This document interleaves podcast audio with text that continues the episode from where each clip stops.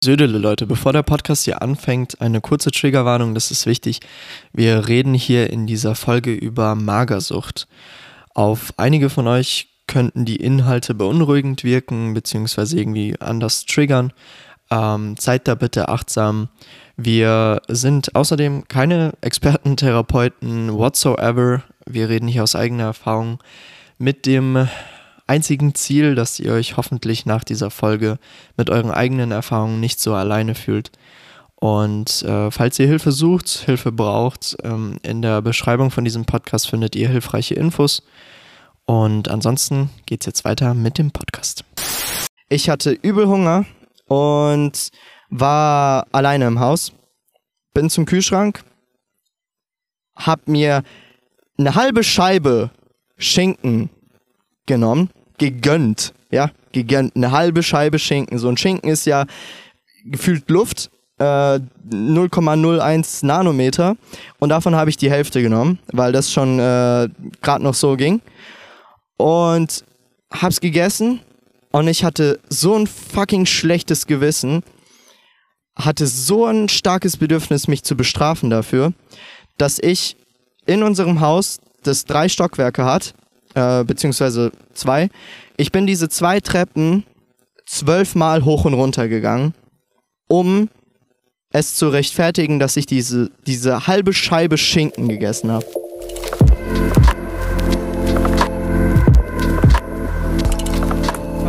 An, äh, fliegen wir rein, flattern wir rein in die Episode, wie wir es sonst immer machen. Äh, ich heiße euch herzlich willkommen, Leute. Es freut mich, dass ihr wieder dabei seid bei einer neuen Folge vom Relatable Podcast. Der Podcast, der euch und eurem Thema eine Stimme gibt. Und ich werde es am Ende nochmal äh, sagen, aber damit ihr es jetzt schon gehört habt, falls ihr ein Thema habt, das euch auf dem Herzen liegt, das ihr gerne auf dieser Plattform teilen würdet, dann äh, schreibt mich an auf Insta oder ähm, über die Mail. Das werde ich, wie gesagt, später noch ähm, genauer erklären. Und wie bei jeder Folge haben wir äh, auch bei dieser Folge einen Gast dabei. Es ist mal wieder so, dass ich zu Gast bin und ähm, meine, Ges meine Gesprächspartnerin sozusagen, äh, die, die mir zuhören wird und auch Fragen stellen wird, äh, das wird die liebe Hanna sein. Äh, ihr kennt sie schon aus dem äh, Podcast, äh, aus der Folge Ich bin dick. Und für die Leute, die dich noch nicht kennen, ähm, kannst dich ja äh, kurz nochmal vorstellen. Genau, hallo, ich bin die Hanna. Also man kennt mich vielleicht schon. Und äh, ja, ich kenne Maxim schon ein bisschen länger und äh, wir kamen davor halt schon mal ins Gespräch ähm, über den Podcast und deswegen habe ich dann auch eine Folge zusammen mit ihm aufgenommen. Und jetzt kam der Maxim auf mich zu und hat gemeint, hey, hast du Lust? Wir drehen die Rollen mal um und ich so, klaro. jetzt sind wir wieder hier. Ja, genau. Ähm, und ich habe auch in der Hinsicht ähm, mir vorgestellt, dass es ganz passend wäre vom Thema her. Denn unsere Folge, äh, wo du quasi als Gast dabei warst, da ging es ums Thema Dicksein. Und heute wird es quasi darum geben, äh, um das Thema gehen, dünn zu sein, also magersüchtig zu sein. Und tatsächlich werde ich da meine Erfahrungen mit euch teilen. Das Thema liegt mir sehr am Herzen. Ich habe darüber auch schon öfter gesprochen, deswegen fällt es mir nicht mehr schwer darüber zu sprechen, auch wenn es natürlich insgesamt eine sehr, sehr, sehr krasse Erfahrung war. Und ähm, ich werde da einfach ja, meine Erfahrungen mit euch teilen. Hanna wird da an eurer Stelle quasi nachfragen, nachhaken und am Ende werden wir auch noch eure Fragen, die ihr mir über Insta geschrieben habt, ähm, beantworten. Genau. Und ähm, ja, kurz mal vorab, weil ich habe äh, kleine Recherche dazu gemacht und um ein paar Zahlen zu nennen, Magersucht gehört zu der, ähm, also ist die psychische Erkrankung, die die höchste Sterblichkeitsrate hat. Das sind 15 Prozent. Also 15 Prozent der Leute, die an Magersucht erkranken, die Krankheit endet tödlich für sie. Ob das jetzt äh, Herzstillstand ist oder Krankheiten ähm, oder Selbstmord. Lasst es einfach mal bei euch drin sacken. Und von äh, den Erkrankten sind nur 10% männlich. Also normalerweise hört man ja eigentlich das Thema mit Essstörungen und allem nur bei Mädchen, aber es trifft natürlich auch ähm, bei ja, männlichen Personen ähm, auf äh, und eben bei mir. Und ich habe mir überlegt, ähm, wir haben das quasi abgesprochen, dass ich hier jetzt beim Ende anfange, euch quasi ein Bild davon mache, wo der schlimmste Punkt war. Ähm, das war, damit ihr euch das vorstellen könnt, bei mir, glaube ich, sechste, siebte Klasse. Und ich hatte im Prinzip vom, vom Essen her pro Tag, also das, das war dann schon im Krankenhaus. Ähm, ich habe an, an, an den Tagen eine halbe Reiswaffel, vielleicht eine halbe Brezel gegessen. Das war's. Hatte ein Gewicht von 40 Kilo. Für meine Körpergröße war das für meinen Körper, glaube ich, das absolute Minimum. Es, es ging vielleicht noch ein paar Gramm, maximal ein paar Kilos, aber dann wäre auch Schluss gewesen.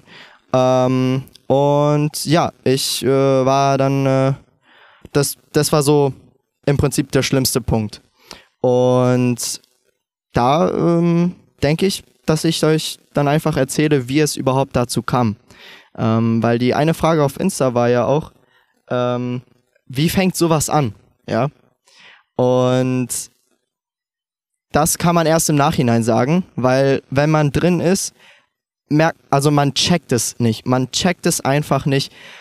Das Gehirn schaltet um in einen Modus, der so schleichend, dieser Prozess passiert so schleichend, dass ihr da keine Chance habt, darüber Kontrolle zu nehmen.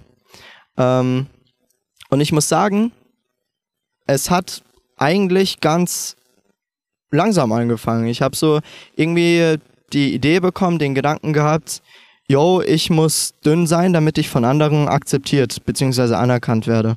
Ähm, ich hatte in meiner Schule so einige Freunde bzw. Leute, die ich gesehen habe, die dünn waren. Die waren irgendwie so meine Leitplanke, die ich erreichen wollte. Die waren sehr, sehr dünn. Also die, die waren so dünn, dass ich äh, vom Körperbau niemals da hätte rankommen können. Aber das habe ich mir als Leitplanke gesetzt. Ähm, und ich denke auch, und das ist äh, äh, nochmal so eine Sache, es gab auch ein Mädchen, ähm, das war wirklich sehr dünn. Ähm, und ich glaube, ich stand auf sie. Ich meine, das hat auch eine äh, Rolle gespielt, warum ich dünn werden wollte, damit ich quasi diesem Mädchen gefalle. Ähm, so habe ich mir das zumindest eingebildet, vorgestellt. Und aus diesem kleinen Gedanken, aus dieser kleinen Idee ist im Endeffekt ein riesen, riesen Krebsgeschwür in meinem Kopf entstanden. Ähm, denn äh, so grob zusammengefasst, ich habe am Anfang darauf immer mehr geachtet, dass ich weniger esse und das habe ich meistens heimlich gemacht. Also ich habe einfach die, die Essportionen, meine Mom hat für mich gekocht und ich habe dann immer ein bisschen übrig gelassen. Und habe dann mehr übrig gelassen. Und habe dann meiner Mom gesagt, yo, äh, ich bin nicht so hungrig, kannst ruhig weniger kochen. Hat weniger gekocht. Ich habe auch da dann nach einer Zeit übrig gelassen. Und immer weiter, bis ich die Portion halbiert habe und halbiert habe. Ähm und dazu kam Sport. Weil im Prinzip, um abzunehmen, habe ich mir gedacht, muss ich viel Sport machen, wenig essen. Alles klar. Ich habe morgens in, äh, sage ich mal, den Hochphasen, also schon nach einigen Monaten, ich hatte Magersucht ähm, bisschen mehr als ein Jahr lang. Ähm, nach, nach paar Monaten war ich sportmäßig so unterwegs, dass ich morgens so an die 200 Sit-Ups gemacht habe bei mir im Bad. Ähm, ich habe die nicht im Zimmer gemacht, ich habe die aus irgendeinem Grund im Bad gemacht, weil da, glaube ich, ein Teppich lag. Ähm, ja, genau. Und es war tatsächlich so, ich habe durch diese 200 Sit-Ups äh, nach, nach einer Zeit extreme Schürfwunden, die geblutet haben, an meinem Rücken gehabt. Einfach nur von, von dieser Reibung, von, von diesen Wiederholungen. Ähm, 200 Sit-Ups, ich glaube äh, auch 200 Kniebeugen, Liegestützen, so die Standardübungen, aber absolut geisteskrank viele Wiederholungen. Und ich kann bis zum heutigen Tag irgendwie nicht ganz nachvollziehen, woher ich die Kraft dazu hatte. Aber weil ich halt mich unterernährt habe, konstant. Ähm, aber ich habe krank viel Sport gemacht. Also das war morgens Sport ähm, und immer dann, wenn ich konnte. Also ich habe jeden Moment genutzt, um irgendwie zu rennen oder irgendwie Kraftübungen zu machen oder sonst was. Ähm, einfach damit ihr das euch vorstellen könnt, vor allem in den Momenten, wo ich zum Beispiel zu Besuch war und gegessen habe, ja. Und da konnte ich natürlich nicht irgendwas übrig lassen, sondern äh, wenn ich unter Leuten war, wenn Leute mich beobachtet haben, dass ich esse, dann habe ich wirklich mit Absicht viel gegessen, damit nicht jemand auf den Gedanken kommt, dass ich abnehmen will. Ähm, und durch dieses viele Essen kam extrem schlechtes Gewissen. Und das habe ich abgebaut, indem ich dann bei den Gästen aufs Klo gegangen bin und da einfach Liegestützen, Kniebeugen und was weiß ich was gemacht habe. Und es war insane, das war einfach insane. Und das hat sich so krankhaft ver...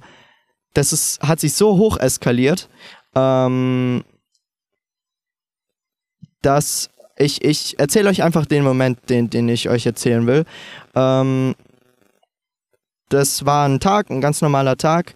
Ich hatte übel Hunger und war alleine im Haus. Bin zum Kühlschrank, hab mir eine halbe Scheibe Schinken genommen, gegönnt, ja, gegönnt, eine halbe Scheibe Schinken. So ein Schinken ist ja gefühlt Luft, äh, 0,01 Nanometer und davon habe ich die Hälfte genommen, weil das schon äh, gerade noch so ging. Und hab's gegessen und ich hatte so ein fucking schlechtes Gewissen, hatte so ein starkes Bedürfnis, mich zu bestrafen dafür, dass ich in unserem Haus, das drei Stockwerke hat, äh, beziehungsweise zwei, ich bin diese zwei Treppen zwölfmal hoch und runter gegangen, um es zu rechtfertigen, dass ich diese, diese halbe Scheibe Schinken gegessen habe.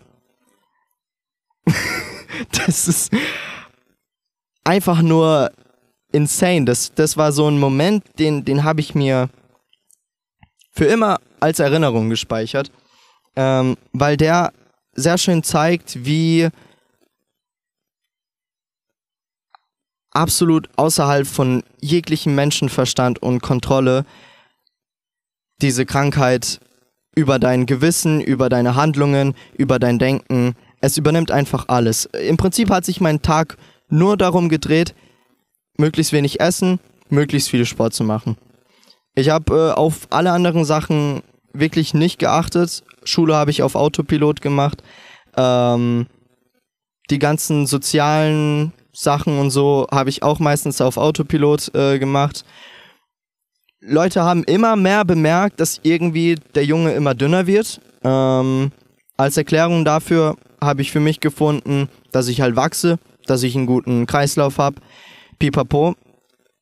Es war irgendwie komisch, weil einerseits wollte man, dass man dünn ist und andere das sehen, aber andererseits wollte ich nicht, dass mich jemand in dem Prozess erwischt, dass ich bewusst abnehme.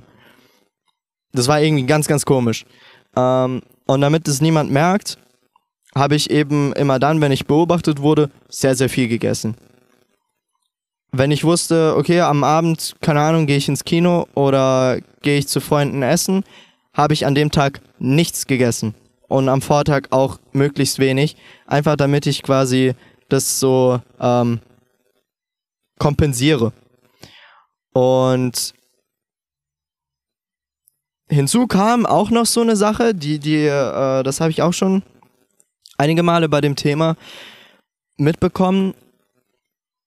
Man versucht nicht nur selbst dünner zu werden, sondern äh, man versucht die anderen Leute dicker zu machen. Ich habe in der Schule oft einfach mein Pausenbrot anderen Leuten gegeben. Ich habe gefragt, ey, hast du Hunger? Hier kannst du mein Essen haben.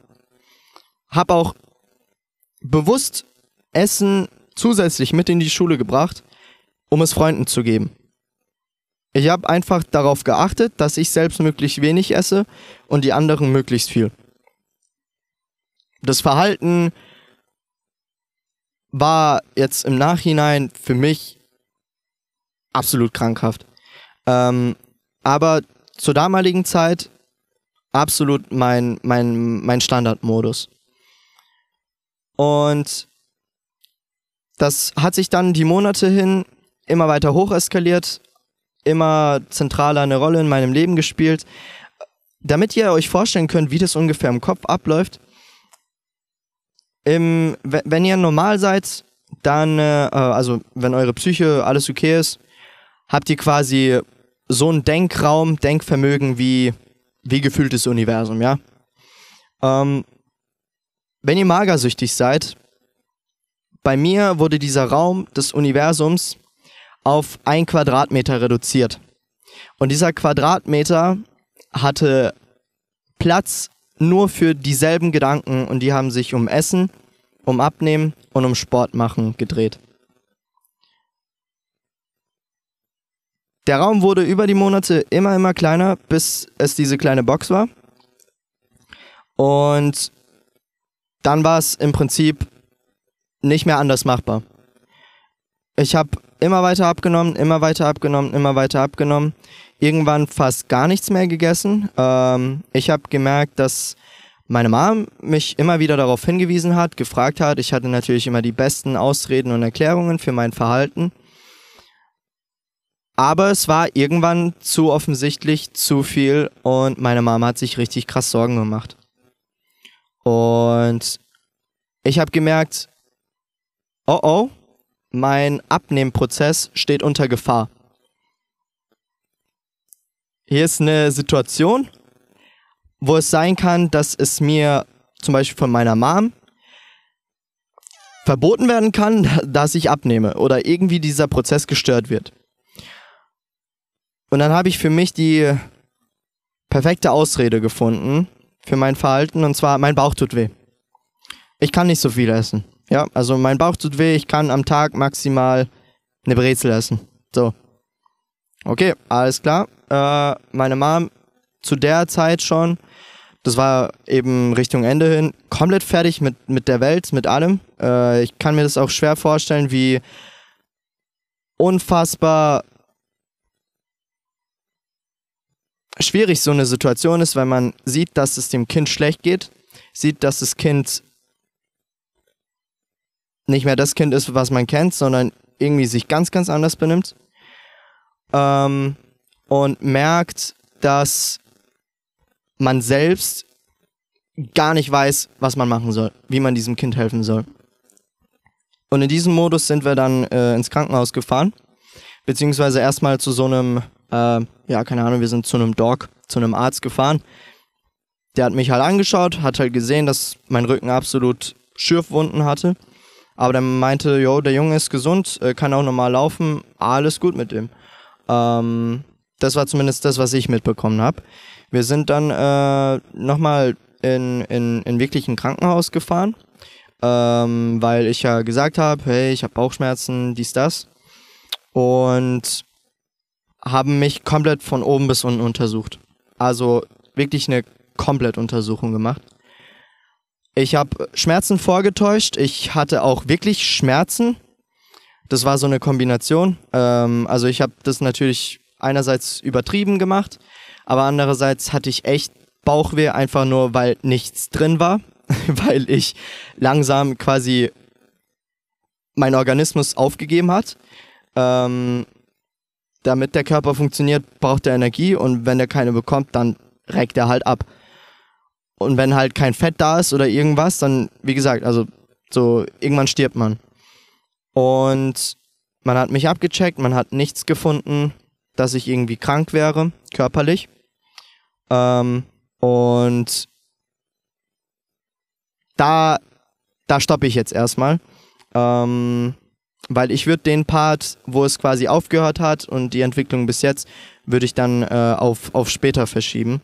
Das war quasi der Moment, ähm, wo es am, am schlimmsten war. Jetzt habe ich la lange gesprochen ähm, und gebe dir mal das Wort über, Hanna. Ja, also erstmal finde ich es ja mega krass, dass du da so erzählst und ähm, dass du da auch so offen drüber sprechen kannst. Wir haben ja schon mal privat darüber gesprochen gehabt. Ja. Ähm, ich persönlich äh, verbinde irgendwie, ob das jetzt durch Medien oder sonst was ist, verbinde ich ähm, Magersucht eigentlich immer sehr schnell mit Bulimie und finde es daher auch sehr in Anführungszeichen interessant zu hören, dass du halt sagst, dass du das mit Sport gemacht hast, weil es ist ja ganz häufig eben dieser Bestrafermodus, in dem man dann übergeht. Ja, ja. Und ähm, ja, keine Ahnung, ich fände es irgendwie interessant zu wissen, ähm, wie deine, also du hast schon gesagt, deine Umwelt hat irgendwann auch gemerkt, dass ähm, du dich veränderst. Wir mhm. waren ja alle auch noch relativ jung, also ich war ja auch bei dir in der Klasse. Ich habe es zum Beispiel, also, soweit ich mich jetzt erinnere, gar nicht gemerkt. Ähm, und da wollte ich einfach wissen, wie ähm, du das wahrgenommen hast, ob Leute dich auch drauf angesprochen haben direkt oder ob das halt immer so war, ja, der, der wird schon wissen, was er macht oder das sind Jungs, die wachsen halt irgendwann schnell und sind dann dünner oder ähm, ob vor allen Dingen auch Leute in deinem Alter, deine Freunde, Leute aus der Schule irgendwann mal was gesagt haben. Ja, ich wurde hin und wieder angesprochen und ich denke vor allem Leute in meinem Alter konnten das überhaupt nicht einschätzen, was da gerade abging. Ähm, und wenn ich dann zum Beispiel gesagt habe, dass ich halt im Moment wachse oder wie auch immer. Ich meine, es gab ja auch tatsächlich Leute, die halt stark gewachsen sind und äh, halt ein Lauch waren. Oder halt generell Leute, die Lauch waren. Ähm, da war das für die einleuchtend. Also da hatte niemand, denke ich, irgendwie Hintergedanken. Ich persönlich weiß jetzt nicht, ähm, wie es bei engeren Freunden waren, war, die zum Beispiel mit mir mehr Zeit verbracht haben. Ähm, aber ich denke, auch die haben in der Hinsicht nicht wirklich viel merken können, weil ich einfach maskiert war. Ich habe ja meistens, wenn ich mit Leuten war, was nicht oft war, weil ich habe mich eben zu der Zeit einfach sehr stark auf mich selbst konzentriert und isoliert, äh, wenig mit Freunden gemacht. Aber wenn ich irgendwie sozial unterwegs war, habe ich ja sehr viel gegessen. Das mhm. heißt, dieses krankhafte Verhalten im Sinne von Sport treiben und abnehmen hat niemand sehen oder merken können. Und in der Hinsicht war die Erklärung, dass der Junge halt wächst und deswegen dünn ist, absolut einleuchtend und ähm, da war auch nichts komisch dran. Außer dass der Junge halt echt sehr, sehr, sehr dünn wurde. Mhm. Erwachsene ähm, haben da ein bisschen anders drauf reagiert. Da habe ich gemerkt, da, war, da waren mehr Hinterfragen dabei. Äh, vielleicht nicht ausgesprochene Hinterfragen, aber ich habe gemerkt, ähm, dass die sich da nicht wirklich mit wohlgefühlt haben, wie ich, wie ich aussah und wie ich darüber gesprochen habe. Ähm, aber meine Mom hat gen genauso diese Erklärung für plausibel erachtet, dass ich halt wachs, dass ich halt dünner werde äh, durchs Wachsen, wie auch immer, dass ich halt weniger Hunger habe, äh, keine Ahnung. Ich, ich, weiß, ich weiß nicht, was meine Mom sich damals gedacht hat, weil, äh, wie gesagt, ich, ich denke, das ist als Eltern äh, absolut äh, eine absolut schwierige Situation. Ähm, aber die hat das im Sinne, äh, ja, von meiner Position aus genauso kommuniziert. Ähm, mhm. Ich würde das so beschreiben, dass ich eine sehr gute Maske oder ein Scheinbild aufbauen konnte, wo niemand wirklich die Chance hatte zu sehen, was da bei mir gerade wirklich abgeht. Mhm. Ähm, jetzt ist mir gerade was eingefallen, aber dann ist mir wieder entfallen. Aber genau, jetzt habe ich es wieder. Und zwar ähm, für Leute, die sich da so gar nicht reinversetzen können, ist es ja immer so, wie kommt man auf so eine Idee? Das hast du ja schon so erläutert, ja, dass ja. du halt immer diesen Drang hattest abzunehmen. Und es kam mir die Frage, ob du jemals den Punkt erreicht hattest, wo du gesagt hast, dass du richtig stolz auf dich bist, dass du das gemacht, also dass du es gerade schaffst, so dünn zu sein. Hattest du jemals so dieses Gefühl, so alles, was ich mache, ist richtig gut? Konstant, konstant. Also das war, wie gesagt, das war der das Zentrum meines Lebens, um das sich alles gedreht hat. Und ich hatte so naja, wie soll ich sagen, Kriterien, an denen ich meinen Fortschritt gemessen habe. Das waren äußerliche und auch zahlenmäßig. Ich habe mich mhm. halt gewogen und habe halt gesehen, dass ich abgenommen habe. Äh, aber ich habe mich tatsächlich nicht oft gewogen.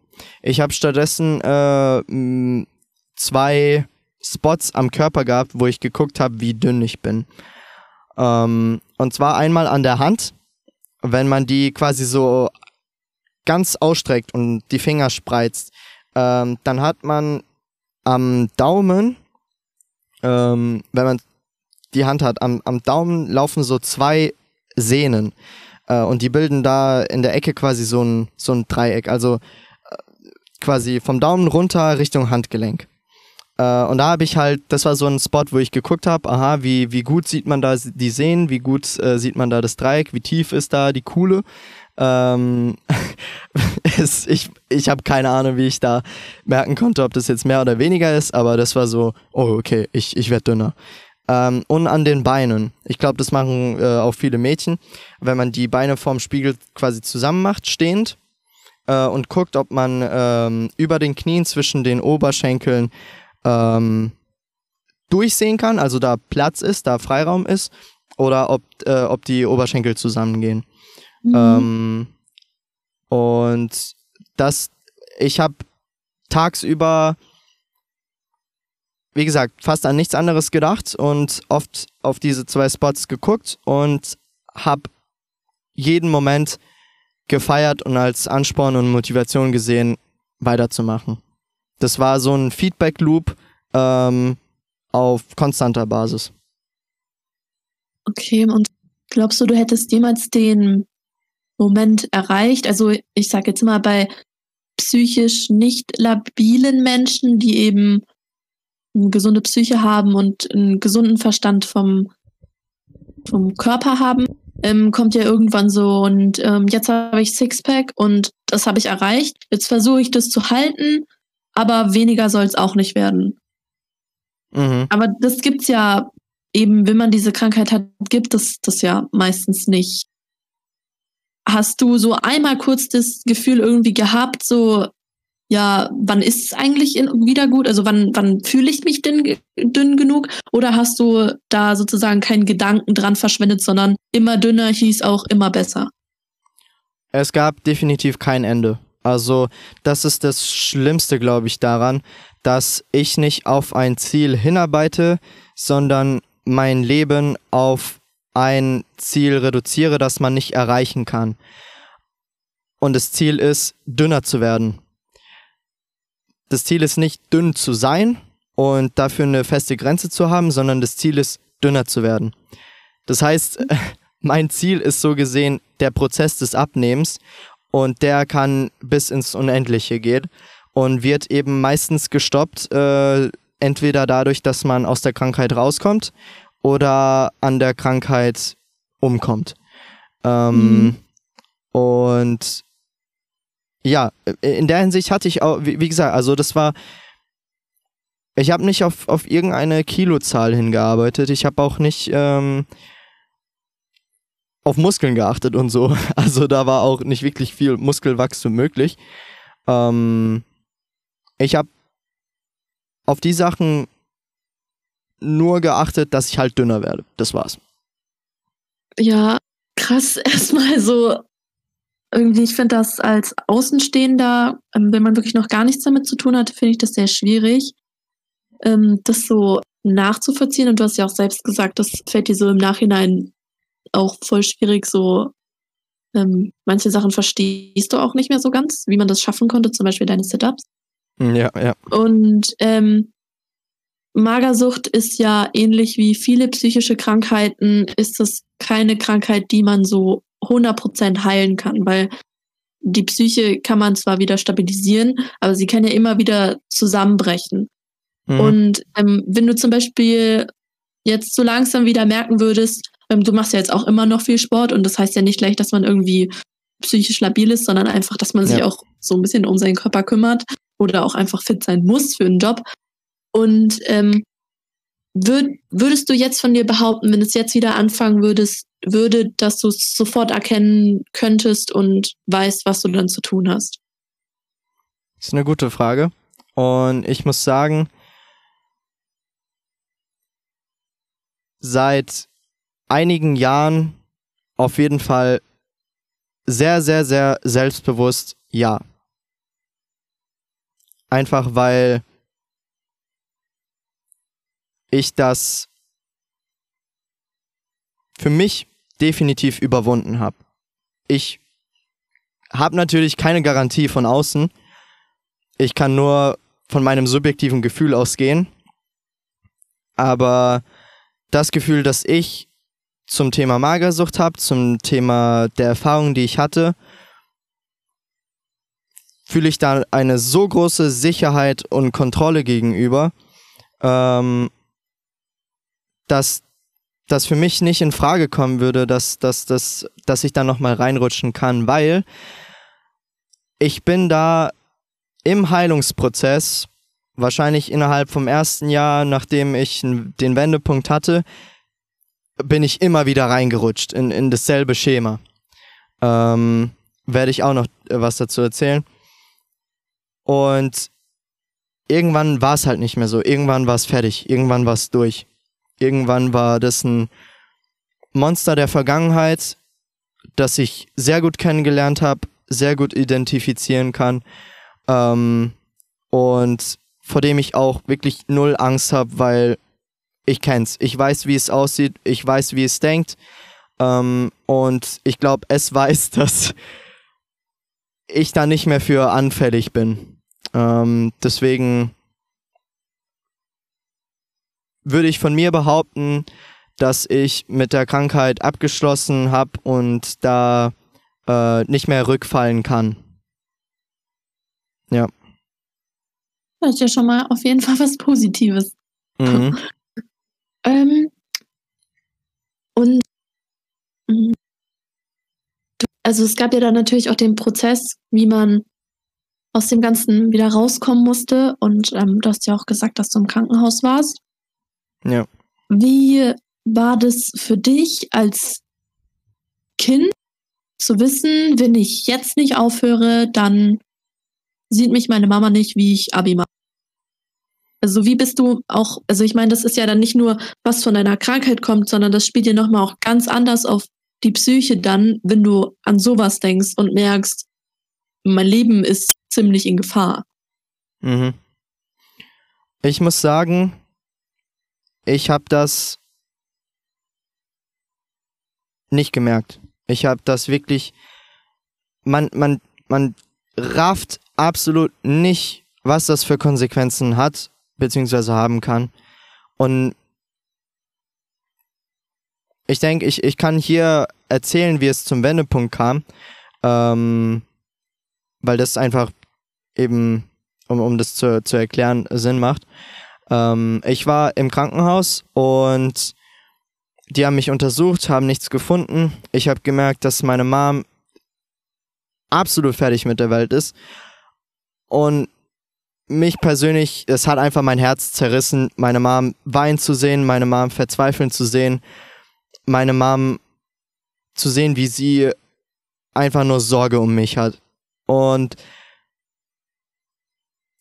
genau das war es, was zum ersten Mal bei mir die Frage in den Kopf gebracht hat, Bruder, das ist nicht okay.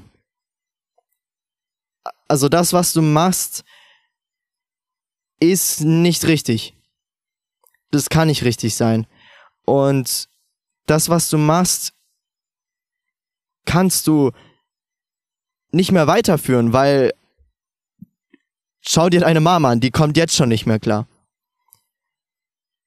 Und dann gab es diesen Moment, es war Wochenende irgendwie, wir waren halt zu Hause. Meine Mom meinte, sie fährt auf den Geburtstag. Ähm, ich war dann halt alleine und habe Fernsehen geguckt. Ähm, es lief irgendeine Serie und alles und es war einfach standardmäßig. Ähm, bin, hatte halt Hunger, bin in die Küche gegangen, wollte irgendwas zu essen nehmen, ähm, hab einen Apfel in die Hand genommen und natürlich genau dasselbe Feedback äh, bekommen wie die letzten Monate über. Leg den Apfel wieder weg, den brauchst du nicht, äh, beziehungsweise du darfst den nicht essen. habe ich dann auch gemacht, äh, bin wieder zurück äh, und irgendwie hatte ich dann zum ersten Mal seit einem Jahr die Frage in meinem Kopf, hä, stopp, warum darf ich den nicht essen? Warum darf ich diesen Apfel nicht essen? Diese Frage hatte ich zum ersten Mal seit einem Jahr in meinem Kopf. Warum darf ich diesen Apfel nicht essen? Und ich glaube, in dem Moment hat sich meine Magersucht gedacht, holy shit, Bruder. Ich habe keine Ahnung. ich habe einfach keine Ahnung. So, ich kann dir nicht auf diese Antwort, äh, äh, Frage antworten. Ähm, fuck. Irgendwie war das System für, für ein paar Millisekunden bei mir absolut lahmgelegt. Ich habe einfach keine Antwort bekommen. Und ich war so, hä? Wie? Bin zurückgegangen, hab den Apfel in die Hand genommen, hab reingebissen. Und normalerweise hätte ich in diesem Moment ein unfassbar schlechtes Gefühl gehabt. Ein schlechtes Gewissen. Direkt ein Bedürfnis, mich zu bestrafen und was weiß ich was. Aber in diesem Moment, als ich in den Apfel reingebissen hab, hatte ich ein gutes Gefühl. Ich war so, boah, geil, Apfel, nice, lecker. so, ich, es passiert nichts, es ist nichts passiert. Mir hat mein Kopf gesagt, Bruder, leg den Apfel weg, du darfst ihn nicht essen. Ich habe gefragt, warum nicht, habe keine Antwort bekommen, habe den Apfel genommen, habe ihn gegessen, es ist nichts passiert. Ich bin immer noch am Leben, habe keine Todesstrafe bekommen, nichts. Ja, lol. Hab dann den Apfel gegessen. Hab dann, äh, keine Ahnung, ich glaube, ich habe mir Kriesbrei gemacht oder sowas. also, äh, ich habe angefangen zu futtern wie ein Bescheuerter. Ich habe mhm. eins nach dem anderen einfach alles wegeskaliert, was bei uns in der Küche war, weil ich einfach kein schlechtes Gewissen hatte. Ich war so, lol, es ist weg, es ist einfach weg. So diese Einschränkung, nicht zu essen, ist einfach weg. Und wenn ich esse, habe ich kein schlechtes, äh, schlechtes Gefühl. Ähm, das war der Wendepunkt. Das war der, der Wendepunkt. Ich habe mich an dem Tag asozial vollgefressen. Ähm, zum ersten Mal bin ich aus dieser 1 Quadratmeter Box rausgesprungen. Einfach nur mit dieser einfachen Frage, warum darf ich diesen Apfel nicht essen? Ähm, und das war der Start der Heilung. Ich hatte dann ähm, irgendwie drei Tage im Krankenhaus verbracht, weil die mich äh, auf Beobachtung äh, oder halt Untersuchung, Beobachtung im Krankenhaus haben wollten. Ähm, ich, das ist auch noch eine witzige bzw. unangenehme Story. Ähm, ich war da mit, mit, mit einem anderen, äh, ja, mit einem anderen Typen in, in einem Zimmer. Ähm, und dadurch, dass ich so viel angefangen habe zu essen und alles und wirklich auch alles durchgemischt gegessen habe und so, ähm, habe ich heftigsten Dünnschiss bekommen. Also Durchfall, wie es keiner auf diesem Planeten erlebt hat. Das, also, ich, äh, ehrlich, so unschön es klingt, meine Poperze ist einfach eskaliert. Ich habe alle möglichen Salben bekommen, damit es da unten nicht brennt, weil ich bin jede halbe Stunde einfach aufs Klo gegangen und boah. Und das Geile daran war, äh, die Situation war so schlimm, ähm, dass die Angst hatten, ich, ich, ich bin irgendwie krank, ich bin infektiös und haben erstmal den Typen, der mit mir im Zimmer war, äh, umstationiert und ich war dann alleine im Zimmer und hatte meine Ruhe. Ähm, das war nice. Das war alles aber, Taktik. ja, das nur so äh, nebenbei äh, als ähm, Net-to-Know-Story. Äh, aber ich muss sagen, äh, ja, ich war halt da drei Tage ähm, und hatte dazwischen auch immer wieder Momente, wo ich gemerkt habe, ähm, wo ich Gedanken bekommen habe im Sinne von, oh scheiße, ich bin, ich habe verkackt, ich bin ausgerutscht, ich habe jetzt doch gegessen. Ähm, ich habe mir das, was ich mir gerade erzähle, im Sinne von, dass es mir besser geht, dass äh, ich im Heilungsprozess bin, äh, bla bla bla, dass ich eine Magersucht hatte oder irgendwas mit mir anders war. Das ist einfach nur Bullshit, den ich mir erzählt habe. Das ist eine Geschichte, die ich mir erfunden habe. Ich sollte wieder zum Normalen, zum Gesunden hin und zwar abnehmen, wenig essen, so dieselbe Schleife wieder. Ähm, ich bin in der Hinsicht immer wieder, sag ich mal, zurückgefallen. Aber konnte mich dann halt trotzdem wieder aufraffen und äh, normalisieren, essen und alles. Und im Krankenhaus ist dann auch, also ich bin nach den drei Tagen raus. Äh, die haben nichts an mir gefunden, war alles okay. Äh, ich habe auch Hormone gespritzt bekommen. Äh, in meiner Anusbacke habe ich äh, Testosteron gespritzt bekommen. Das war mega unangenehm. Äh, ich habe auch Haarausfall des Todes gehabt danach, äh, was eine ne Nebenwirkung ist weil die halt irgendwie untersucht haben, ob ich was mit der Schilddrüse habe ähm, und deswegen eben nichts essen kann, wie auch immer. Und ja, ich würde sagen, die nächsten Monate, so ungefähr bis zu einem Jahr, hatte ich dann immer wieder Momente, wo ich in alte Gewohnheiten verfallen bin oder in alte Gedankenstrukturen. Aber insgesamt über den langen Zeitraum hinweg habe ich mich dann stabilisiert, normalisiert und die, ähm, die Zündung für das Ganze war einfach, dass ich gemerkt habe, hey, äh, ich mache mit dem, was ich mache, meine Mom kaputt dass ich mich damit irgendwie kaputt mache. Nö, absolut nicht. Also daran habe ich nicht gedacht. Ähm, aber dass meine Mom kaputt äh, gemacht habe, das habe ich gesehen und deswegen habe ich das Ganze dann auch aufgehört. Ja. Ja, ist auch ganz schön krass so, dass, dass man irgendwie dabei gar nicht so an sich denkt, sondern irgendwie, dass dieser Faktor von außen auch kommen muss. Also das habe ich schon häufiger, also was heißt häufiger? Ich kenne nicht so viele Menschen, die da offen drüber reden. Aber das habe ich schon ab und zu gehört, dass es auch sehr schwierig ist, eben das aus eigener Kraft auch zu machen, also aus dem eigenen Antrieb. Und ich würde jetzt mal die erste Frage von Instagram vorlesen. Ja. Ein paar Sachen haben wir schon beantwortet, also zum Beispiel, wie fing es an? Ähm, wie kommst du auf das Thema? Naja, ist jetzt eigentlich auch beantwortet. Ähm. Ja, also da, da kann ich noch, noch mal dazu sagen, ähm, die, die Folge, die wir zusammen aufgenommen haben übers äh, Dicksein, ähm, war für mich eine super wichtige Folge. Und ich war auch super happy zu sehen, dass die Folge sehr viel Resonanz ähm, zurückbekommen hat oder mhm. gefunden hat bei Leuten. Ähm, und da kann ich nur Props an dich geben, weil du hast einfach das ganze Thema super behandelt und super erzählt. Und ich dachte mir dann, weil das hatte ich schon, ja, vor langem geplant, auch als ich YouTube-Videos gemacht habe, dass ich mal einmal über, über Magersucht spreche, weil ich weiß und auch manchmal gesehen habe, gehört habe, erfahren habe, dass da halt vor allem viele Mädchen mit sehr zu kämpfen haben ob das jetzt irgendwelche Essstörungen sind, Magersucht oder Bulimie oder wie auch immer. Ähm, und deswegen dachte ich,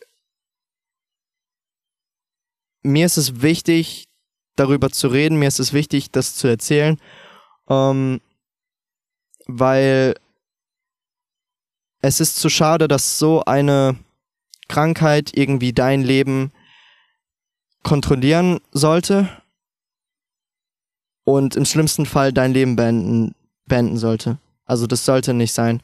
Ähm, und ich hoffe da auf jeden Fall, dass, dass Leute, die zuhören, dass ich denen da irgendein, Puzzlestück mit auf den Weg geben kann, ähm, der ihnen da hilft oder auch präventiv einfach ähm, zeigt, worauf man achten sollte, ähm, wie man auf sich selbst da achten sollte in der Hinsicht. Ähm, ja, genau. Ja, danke erstmal. ähm, ich fand die Folge auch richtig gut und ähm, ich weiß nicht, ob man das unbedingt als Gegenstück jetzt bezeichnen kann. Ähm, aber ja. es gibt ja auch Menschen, also du hast zum Beispiel über das Mädchen erzählt, die du beeindrucken wolltest, die selber extrem dünn war. Mhm. Und ähm, es gibt ja auch das Gegenteil, dass Leute ähm, eben nicht zunehmen können. Also das haben sie bei dir auch geguckt, ob das vielleicht irgendwie ähm, wegen einer Krankheit oder Schilddrüse oder sonst was sein kann. Und ja. den Menschen geht es natürlich genauso wie den Menschen, die angeblich zu viel zunehmen, dass sie halt ständig gesagt kriegen, wieso nimmst du nicht zu? Wieso machst du das nicht? Was ist los mhm. mit dir so? Und ähm, klar, auf der einen Seite ist es wichtig, dass man nachfragt, aber es ist auch immer die Frage, wie man nachfragt. Okay. Ja, auf jeden Fall. Ähm, Ich würde da ähm, auch kurz dazu sagen, mhm. ähm, ich weiß nicht, ich glaube, es, es war auch eine, eine Frage ähm, bei, bei Insta, wie man da als Außenstehender, was man da machen kann. Mhm. Ja, ähm, das passt eigentlich gerade zu dem, was, was du gesagt hast. Nachfragen, wie man nachfragt, Genau, wenn man. Verdacht darauf hat. Genau.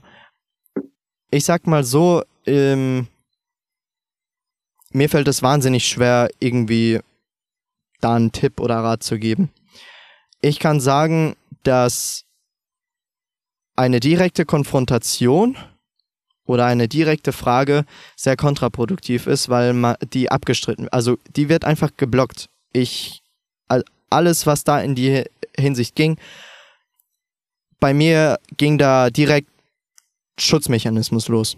Ähm, wenn man, ich, ich denke, es ist super, super wichtig, und äh, da habe ich auch eine Geschichte dazu gelesen, dass man solchen Leuten einfach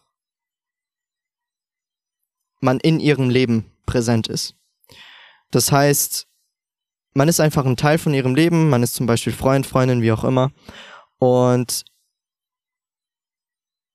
man gibt diese Akzeptanz und dieses, hey, ich beurteile dich und dein Verhalten nicht. Ich sehe dich als ganz normalen Mensch, als ganz normalen Freund an. Ähm, dass man das als, als Fundament legt für die Beziehung mit, mit, mit dem Menschen. Weil man hat dann als Magersüchtiger die Möglichkeit, sich jemandem anzuvertrauen. Man hat die Möglichkeit, sich ein Vorbild zu nehmen, sich vielleicht auch einfach mal in, in Sinn zu rufen, zu realisieren, hey, das ist mein Freund, der isst dreimal am Tag. Ähm, warum sollte ich nicht auch dreimal am Tag essen? Also, wa warum isst mein Freund dreimal am Tag und er ist super korrekt und ich habe ihn super lieb? Warum esse ich nicht dreimal am Tag? Halt solche Sachen, die man anfängt zu hinterfragen, weil ich denke, das, was man am besten einem Menschen in so einer Situation geben kann, ist für den Menschen da zu sein. Nicht für seine Krankheit, für sein Problem, sondern einfach ganz normal für den Menschen da zu sein. Ähm, und somit den Raum zu schaffen, dass der Mensch sich irgendwann selbst hinterfragt, ob das, was er macht, richtig ist. Einfach weil er sieht, dass du das ganz anders machst. Ähm, aber auch nicht bewertest oder beurteilst. Ich denke, dadurch, dass man sich in der Magersucht so sehr isoliert, so sehr auf sich konzentriert, sind Menschen, die einem Aufmerksamkeit und Liebe geben und einen nicht bewerten und einfach mit ihrem Verhalten eine Alternative zeigen, das ist, glaube ich, das, ähm, das Beste, was man als Außenstehender machen kann. Und natürlich auch, wenn man merkt, dass es echt schlimm wird, Hilfe von außen holen, weil als Freund bzw. Freundin äh, eines Menschen mit einer psychischen Erkrankung oder was auch immer, es ist super schwierig, weil niemand bringt da einem bei, wie man sich verhalten soll, wie man damit umgehen soll. Und ein Freund bzw. eine Freundin liegt einem übel am Herzen und wenn man merkt, dass es der Person schlecht geht, dass die Person sich selbst Schaden zufügt, dann macht es auch was mit einem. Und ähm, da ist es einfach wichtig, wenn ihr merkt, hey, ihr kommt nicht zurecht, hey, die Person braucht Hilfe, holt sich aber selbst keine Hilfe, dann ähm, habt ihr da wirklich die Möglichkeit, von außen Hilfe zu holen. Und wenn ihr nicht wisst, wie ihr das machen sollt, bindet einfach Leute in eurem Vertrauenskreis mit ein und äh, stemmt das Ganze zusammen, weil jemand, der magersüchtig ist, hat eigentlich keine Chance, da selbst irgendwie auf bessere Gedanken zu kommen und raus, rauszukommen aus, aus, diesem, aus diesem Tumor in seinem Kopf. Ähm, die Person ist wirklich äh, in, in den meisten Fällen, würde ich sagen, auf, auf Außenstehende angewiesen. Ja, dabei ist aber auch immer wichtig zu sagen, vor allen Dingen, ähm, wenn man sehr jung ist oder insgesamt, ähm, du bist selber nicht als Therapeut ausgebildet. Wenn ja, du wirklich exactly. merkst, der Person geht's richtig schlecht, dann wende du dich selbst oder wenn die Person dann selber irgendwann dafür bereit ist, wende dich wirklich an offizielle Stellen, weil du kannst die Person nicht retten. Also du kannst ihr beistehen, was du gesagt hast, beistehen und für sie da sein, sie unterstützen aber du kannst sie nicht von alleine retten. Dafür gibt es Menschen, die, das, die dafür Geld kriegen. 100, 100 Prozent. Das ist ganz, ganz wichtig. Se, ja. se, bitte, bitte, bitte nehmt nicht auf euch die Verantwortung, eurem Freund bzw. eure Freundin zu helfen, zu retten, weil da, ihr, mm, mm, das wird nach hinten losgehen. Ihr, solange ihr da nicht drin, was ist denn los? Moment. Ah, okay. Äh, hier piepen gerade Autos. Ähm, so, solange ihr äh, nicht da äh, wirklich äh, professionell drin ausgebildet seid oder wisst, was ihr macht, ähm, holt euch Hilfe. Holt euch Hilfe von außen. Holt der Person Hilfe von außen. Das ist so wichtig, was du sagst, Anna. Mhm. Da können wir eigentlich auch direkt den Übergang zur nächsten Frage machen. Und zwar wurde gefragt, gab es enge Freunde, die dich aufgrund davon verlassen haben, aber also eben nicht mhm. beigestanden sind, sondern geflohen sind, sagen wir jetzt mal so. Ja. Ähm.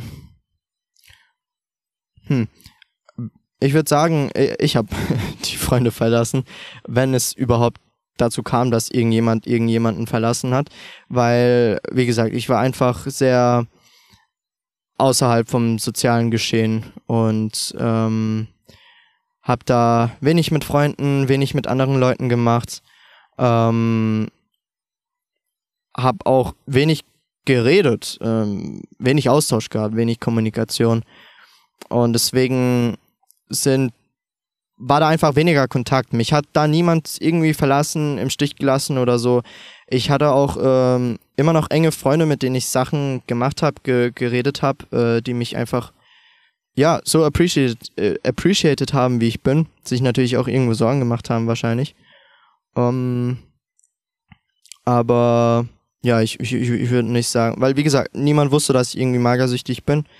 Ähm, deswegen hat mich aufgrund dessen auch niemand verlassen. Ich habe mich auch anderen Personen gegenüber durch, durch meine Krankheit nicht irgendwie, die nicht irgendwie anders oder schlechter behandelt oder so. Ähm, ich habe einfach nur weniger Zeit mit denen verbracht, mich weniger ausgetauscht und ähm, einfach nur sehr stark auf mich konzentriert, ja.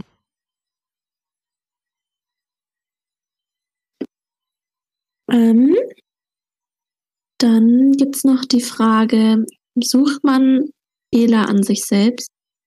Und wenn, was redet man sich ein, um es zu rechtfertigen? Mhm. Mm, ich weiß jetzt spontan nicht. Also ich weiß, was damit gemeint ist, grundsätzlich. Ich habe nur die Schwierigkeit zu sehen, äh, wo ich eventuell innerhalb des Prozesses an mir Fehler gesucht habe.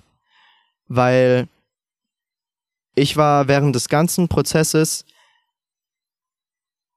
nie in dem Standpunkt zu hinterfragen, ob das, was ich gerade mache, falsch ist. Beziehungsweise richtig ist. Ich war eigentlich immer absolut überzeugt, dass das, was ich mache, richtig ist. Ähm, dass es gut ist, dass ich es weitermachen sollte. Irgendwann habe ich auch absolut, also das Ding ist, das ist auch noch eine wichtige Sache. Irgendwann nach ein paar Monaten wusste ich gar nicht mehr, warum ich abnehmen will. Ich, ich wusste einfach nicht mehr, warum ich so aggressiv viel Sport mache und so unnormal wenig esse. Ich wusste es einfach nicht. Für mich war das ein selbstverständlicher Lebensstil. Und Abnehmen als Ziel war für mich eine Selbstverständlichkeit das wurde einfach zu meinem Leben. Ähm, da, wie gesagt, man verliert Stück für Stück die Autonomität über sich selbst und sein Leben. Äh, das wird Stück für Stück quasi kontrolliert von, von so, ja, ich beschreibe das wie so ein Krebsgeschwür äh, äh im Kopf. Ähm, man reagiert nur noch auf Sachen. Also man, man reagiert nur noch auf die Befehle, die vom Kopf kommen. Ähm, beziehungsweise auf, auf die Bestrafungen oder die, die schlechten ähm, Gefühle, die man, die man bekommt. Oder auch die belohnenden Gefühle, die man bekommt, wenn man halt eben nicht isst oder wie auch immer. Ähm, deswegen habe ich da nie, nie Fehler bei mir gesucht. Das Einzige, wo ich eben sagen muss, wo ich zum ersten Mal mich hinterfragt habe, ob das, was ich gerade mache, wirklich gut ist, war, als ich gesehen habe, dass meine Mom da langsam einfach elendig leidet. Hm, das war das zum ersten Mal dann, bitte? Das hatten wir ja vorhin schon, dass eben das von außen kam. ja, genau, genau. Also das, das war, da habe ich angefangen, bei mir einen Fehler zu sehen und zu erkennen. Aber in Bezug auf andere Leute, ja. Also mhm. nicht im, in Bezug auf mich, sondern eben in Bezug auf meine Mom. Und im Nachhinein habe ich, bereue ich sehr, dass ich meiner Mom so eine schlimme Zeit gegeben habe, schlimme Erfahrungen gegeben habe. Ähm, ich spüre keine Schuld oder Reue, weil, wie gesagt, ich habe das nie beabsichtigt und auch nie gewollt. Ähm, ich bin aber dankbar für die Erfahrung, weil ich das Gefühl habe, ich hätte dadurch sehr viel gelernt, wie man so als Mensch funktioniert, beziehungsweise nicht funktioniert. Ähm, und wie man generell da vielleicht andere Menschen besser verstehen kann, besser äh, empathisch nachfühlen kann. Ähm,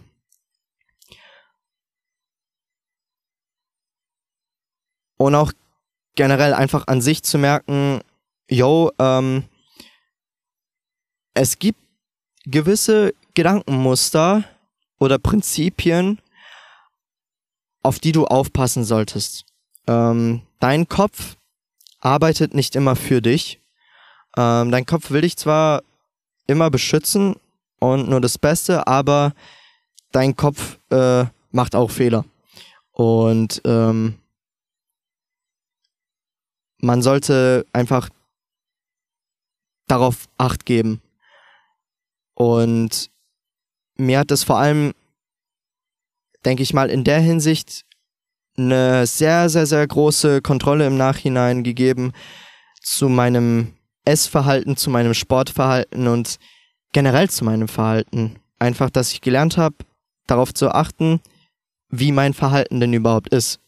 Wo, wo gewisse Spiralen drin sind, wo gewisse Verhaltensmuster drin sind, die, die ich nicht mag.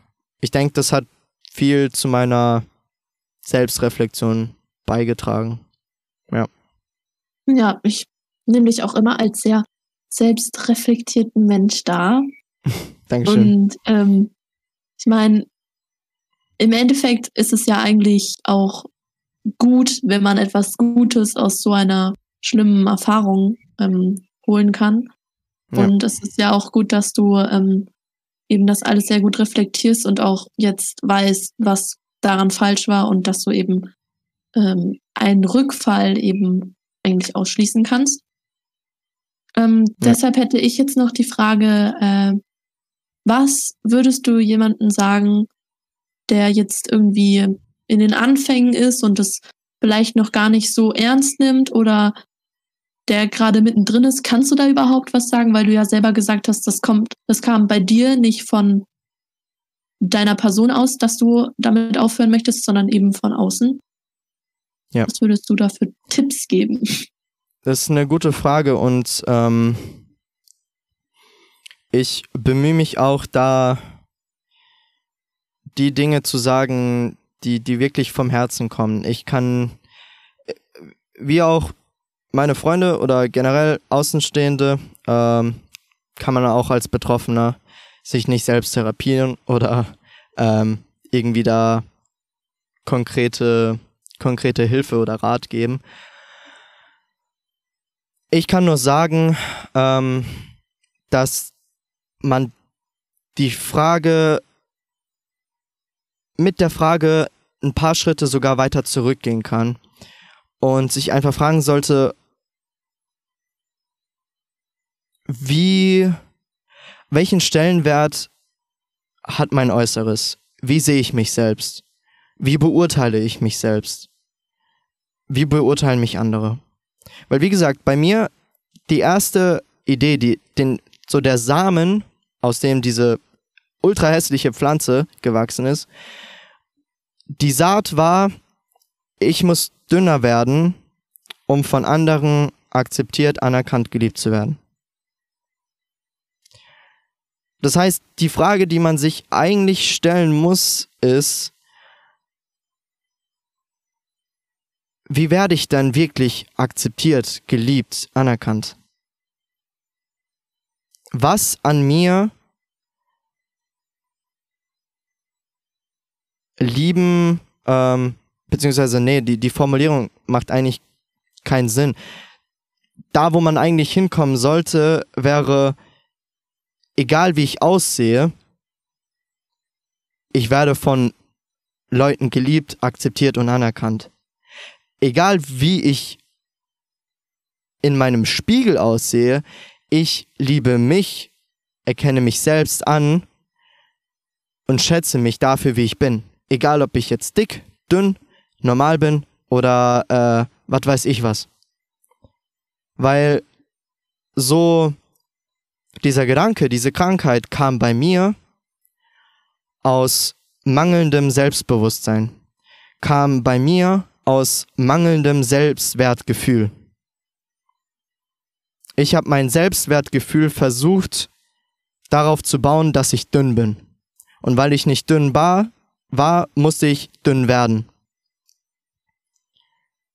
Das heißt, die Leute, also generell würde ich natürlich sagen, ähm, checkt bei euch selbst und redet auch mit Freunden darüber, wie sie das selbst beurteilen würden euer Verhalten, eure Essgewohnheiten.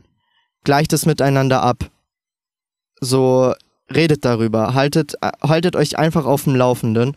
Sagt euren Freunden am besten Bescheid, hey, hör mal, äh, ich hab hier was, ich bin da unsicher, ähm, ich hab da die und die Gedanken, ich verhalte mich da so und so.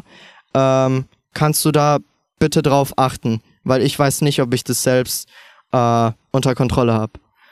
Ähm,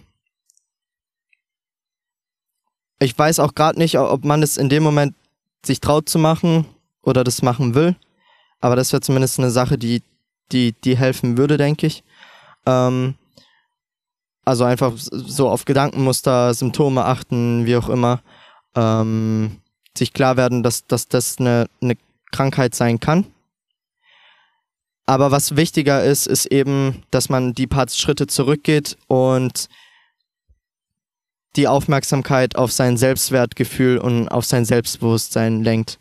Weil wenn die zwei Sachen nicht stimmen, dann äh, passiert aller möglicher Scheiß. Also nicht nur Magersucht, sondern auch andere Kacksachen. Ähm, das heißt, primär müsst ihr da wirklich auf euer Selbstwertgefühl den Fokus drauf legen. Was definiert ihr als Selbstwertgefühl für euch? Wie fühlt ihr das? Woher bekommt ihr das? Ähm, und wie, wie, wie könnt ihr das, das lernen, Selbst, Selbstwertgefühl zu haben? Wie könnt ihr das steigern? Um, ähm, und darüber könnte man gefühlt noch eine andere Folge machen. Da möchte ich jetzt mhm. nicht das Fass aufmachen. Aber das, das ist wirklich das, wo ich den, wo ich den Kern des Ganzen sehe ähm, und wo ich auch wirklich den Fokus drauf legen würde. Ich weiß nicht, äh, hat, hat das Sinn gemacht, was ich gerade ja. erklärt habe? Ja? Ja. Okay, okay. Ich finde, man könnte noch hinzufügen, es ist absolut nichts Schlimmes vor seinen guten Freunden, bei denen man sich sicher fühlt oder auch bei den Eltern, ähm, die einen lieben, weil, weil du ihr Kind bist, einfach offen darüber zu reden, wie es einem geht. Und Definitely. Ja. So, sogar äh, auch die Eltern waren irgendwann mal in so einer Phase. Jeder hat ich meine, ob das jetzt nur eine Phase ist, dass man sich mal schlechter fühlt oder ob das eben wirklich ist, dass du, dass du denkst oder dass du das Gefühl hast, ich muss zwanghaft abnehmen. Das hat jeder mal in mehr oder weniger krassen Auswüchsen. Jeder ist mal unsicher und da ist auch nichts Schlimmes oder Peinliches dran, darüber zu reden. Ja, ähm, ja. Bin ja eh der Meinung, äh, solche psychischen Probleme oder insgesamt einfach über seine Psyche zu reden, sollte wesentlich normalisiert werden und nichts irgendwie Peinliches oder Heimliches sein. 100 Pro. Also, wenn ihr euch sicher bei jemandem fühlt, dann könnt ihr euch auch immer zu der Person wenden und euch dieser Person öffnen, weil im Endeffekt wollen wir doch alle nur irgendwie glücklich sein. ähm. kann, kann, ich so nur unterschreiben. Also, das äh, ist generell einfach, ähm, ich kann euch so sagen, ähm, das Leben ist eine absolute Mess und innerhalb des Lebens werden absolut komische und dumme und äh, beschissene Sachen passieren. Ähm, ihr kommt wirklich nur am besten durchs Leben, wenn ihr euch, äh, wenn ihr das zusammen macht. Also wenn ihr Leute habt, die, die da mit euch gehen.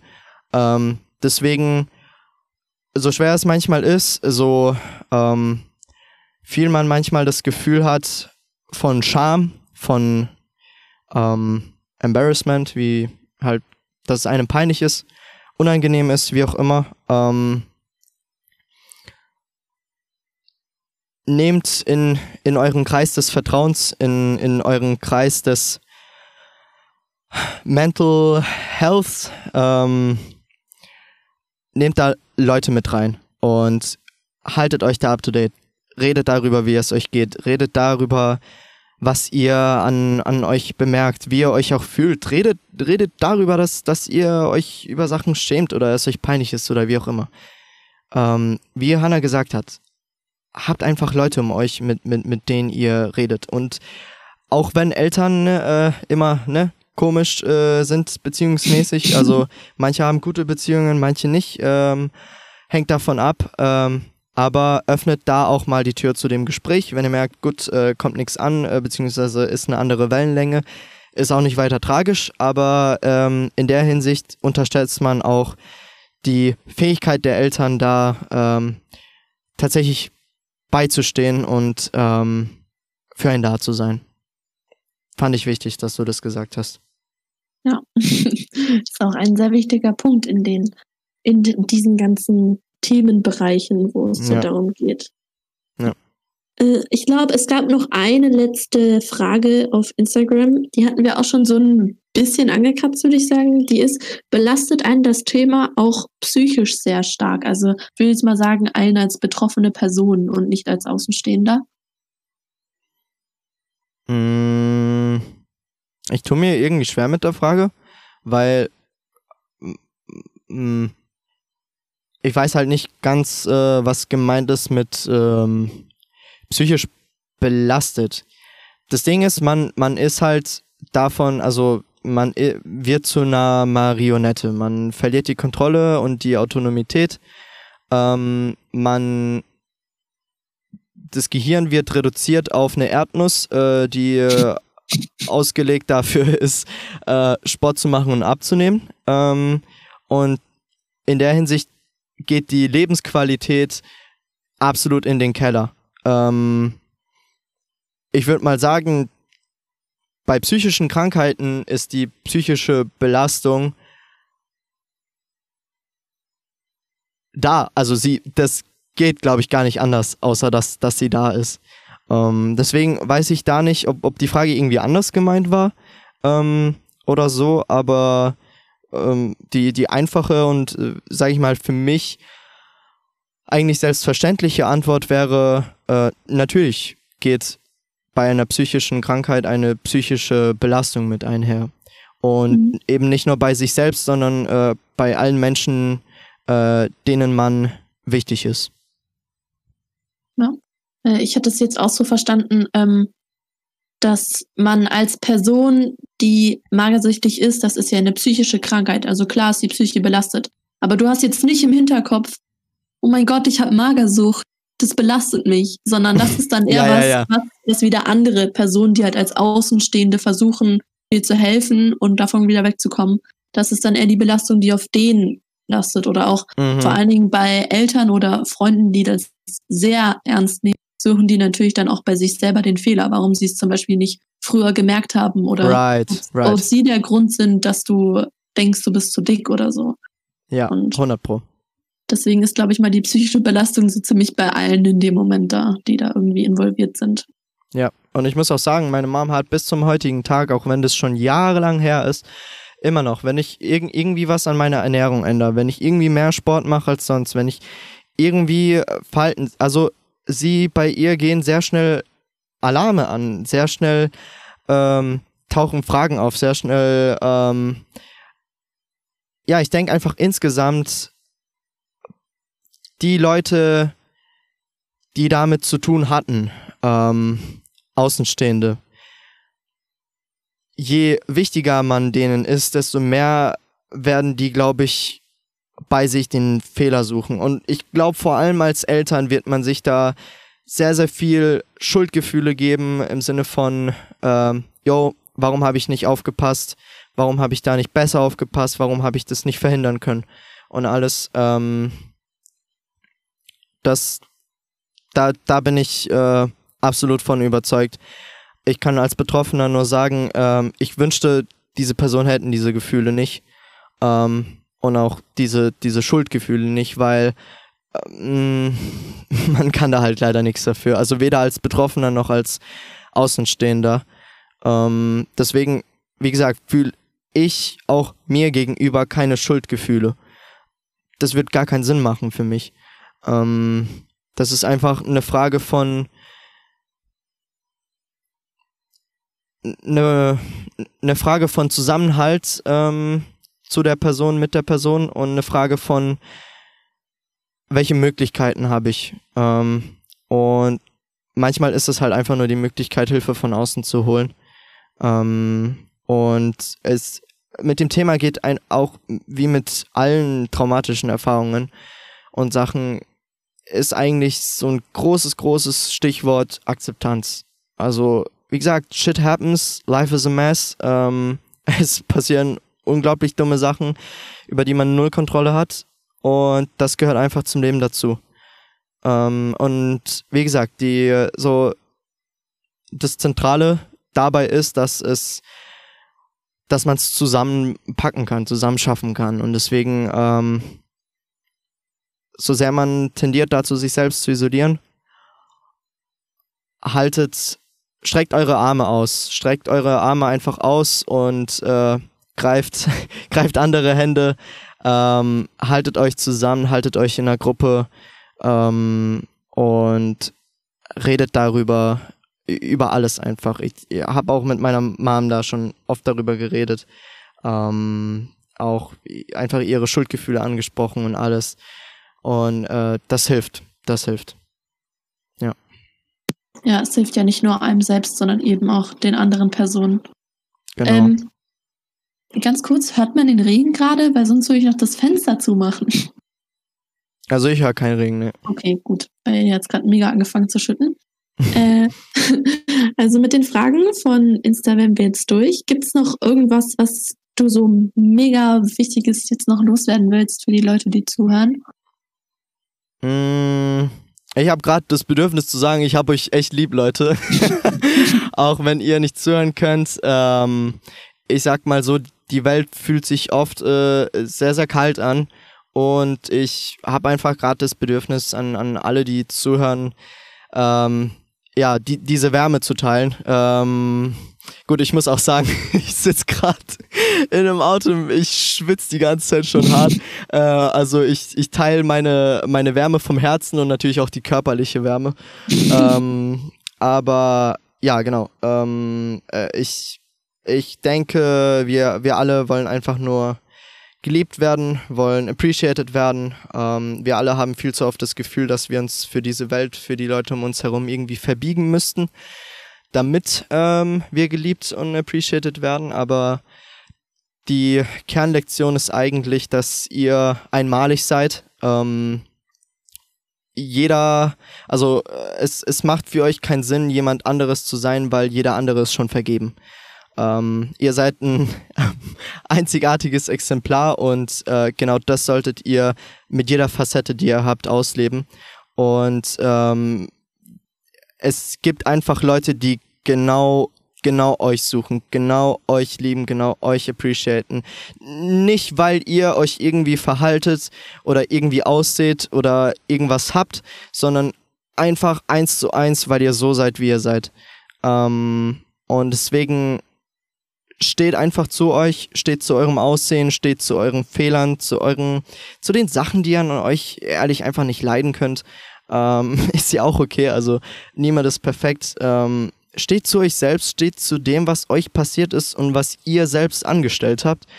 Ähm, steht zu allen den Sachen ähm, und steht da wirklich äh, mit, mit sage ich mal, mit dem Selbstbewusstsein und, und, und mit dem Stolz, weil ihr seid ein Mensch äh, und Menschsein ist nicht leicht. Ähm, und Mensch zu sein ist äh, schon eine Aufgabe an sich. Und dass ihr heute dasteht, heute zuhört, heute da seid, ähm, allein dafür könnt ihr euch auf die Schulter klopfen. Ähm, und klopft auch gerne euren, euren Freund, eurer Freundin, äh, eurer Familie auf die Schulter, weil wir sitzen da im selben Boot drin und wie gesagt, äh, um es nochmal zu wiederholen, ähm, Leben äh, geht wirklich nur zusammen. Genau, ja. Sehr schönes Schlusswort. Dankeschön. Ich bedanke mich auf jeden Fall, dass ich dabei sein durfte und dass du da so extrem offen drüber redest, auch für Menschen, die halt noch nie was mit dem Thema zu tun gehabt haben, ist es, glaube ich, einfach auch interessant und wichtig, vielleicht auch irgendwann mal zu wissen, wie es da einem selbst so geht als Betroffener. Ja. Und ähm, ja, von mir kriegt ihr auch ganz viel Liebe und Umarmungen. Ähm, ihr dürft eurem Freund auch gerne umarmen und nicht nur auf die Schulter klopfen. auch manchmal, manchmal kann es auch schön sein. Absolut. Jo, ich äh, danke dir auch, Hanna, dass du ähm, mir zugehört hast, mir auch äh, Fragen gestellt hast und ähm, einfach da warst, die, die, die ganze Folge moderiert hast und auch die, die Fragen der, der Leute gestellt hast. Ich ähm, hoffe auch, dass das, was ich erzählt habe, nachvollziehbar ist, ähm, vor allem auch für Leute, die wirklich da nichts mit am Hut haben. Und ähm, ich bedanke mich bei euch, dass, dass ihr zugehört habt. Äh, ich kann nicht mehr Deutsch reden, aber ist okay, äh, dass ihr zugehört habt.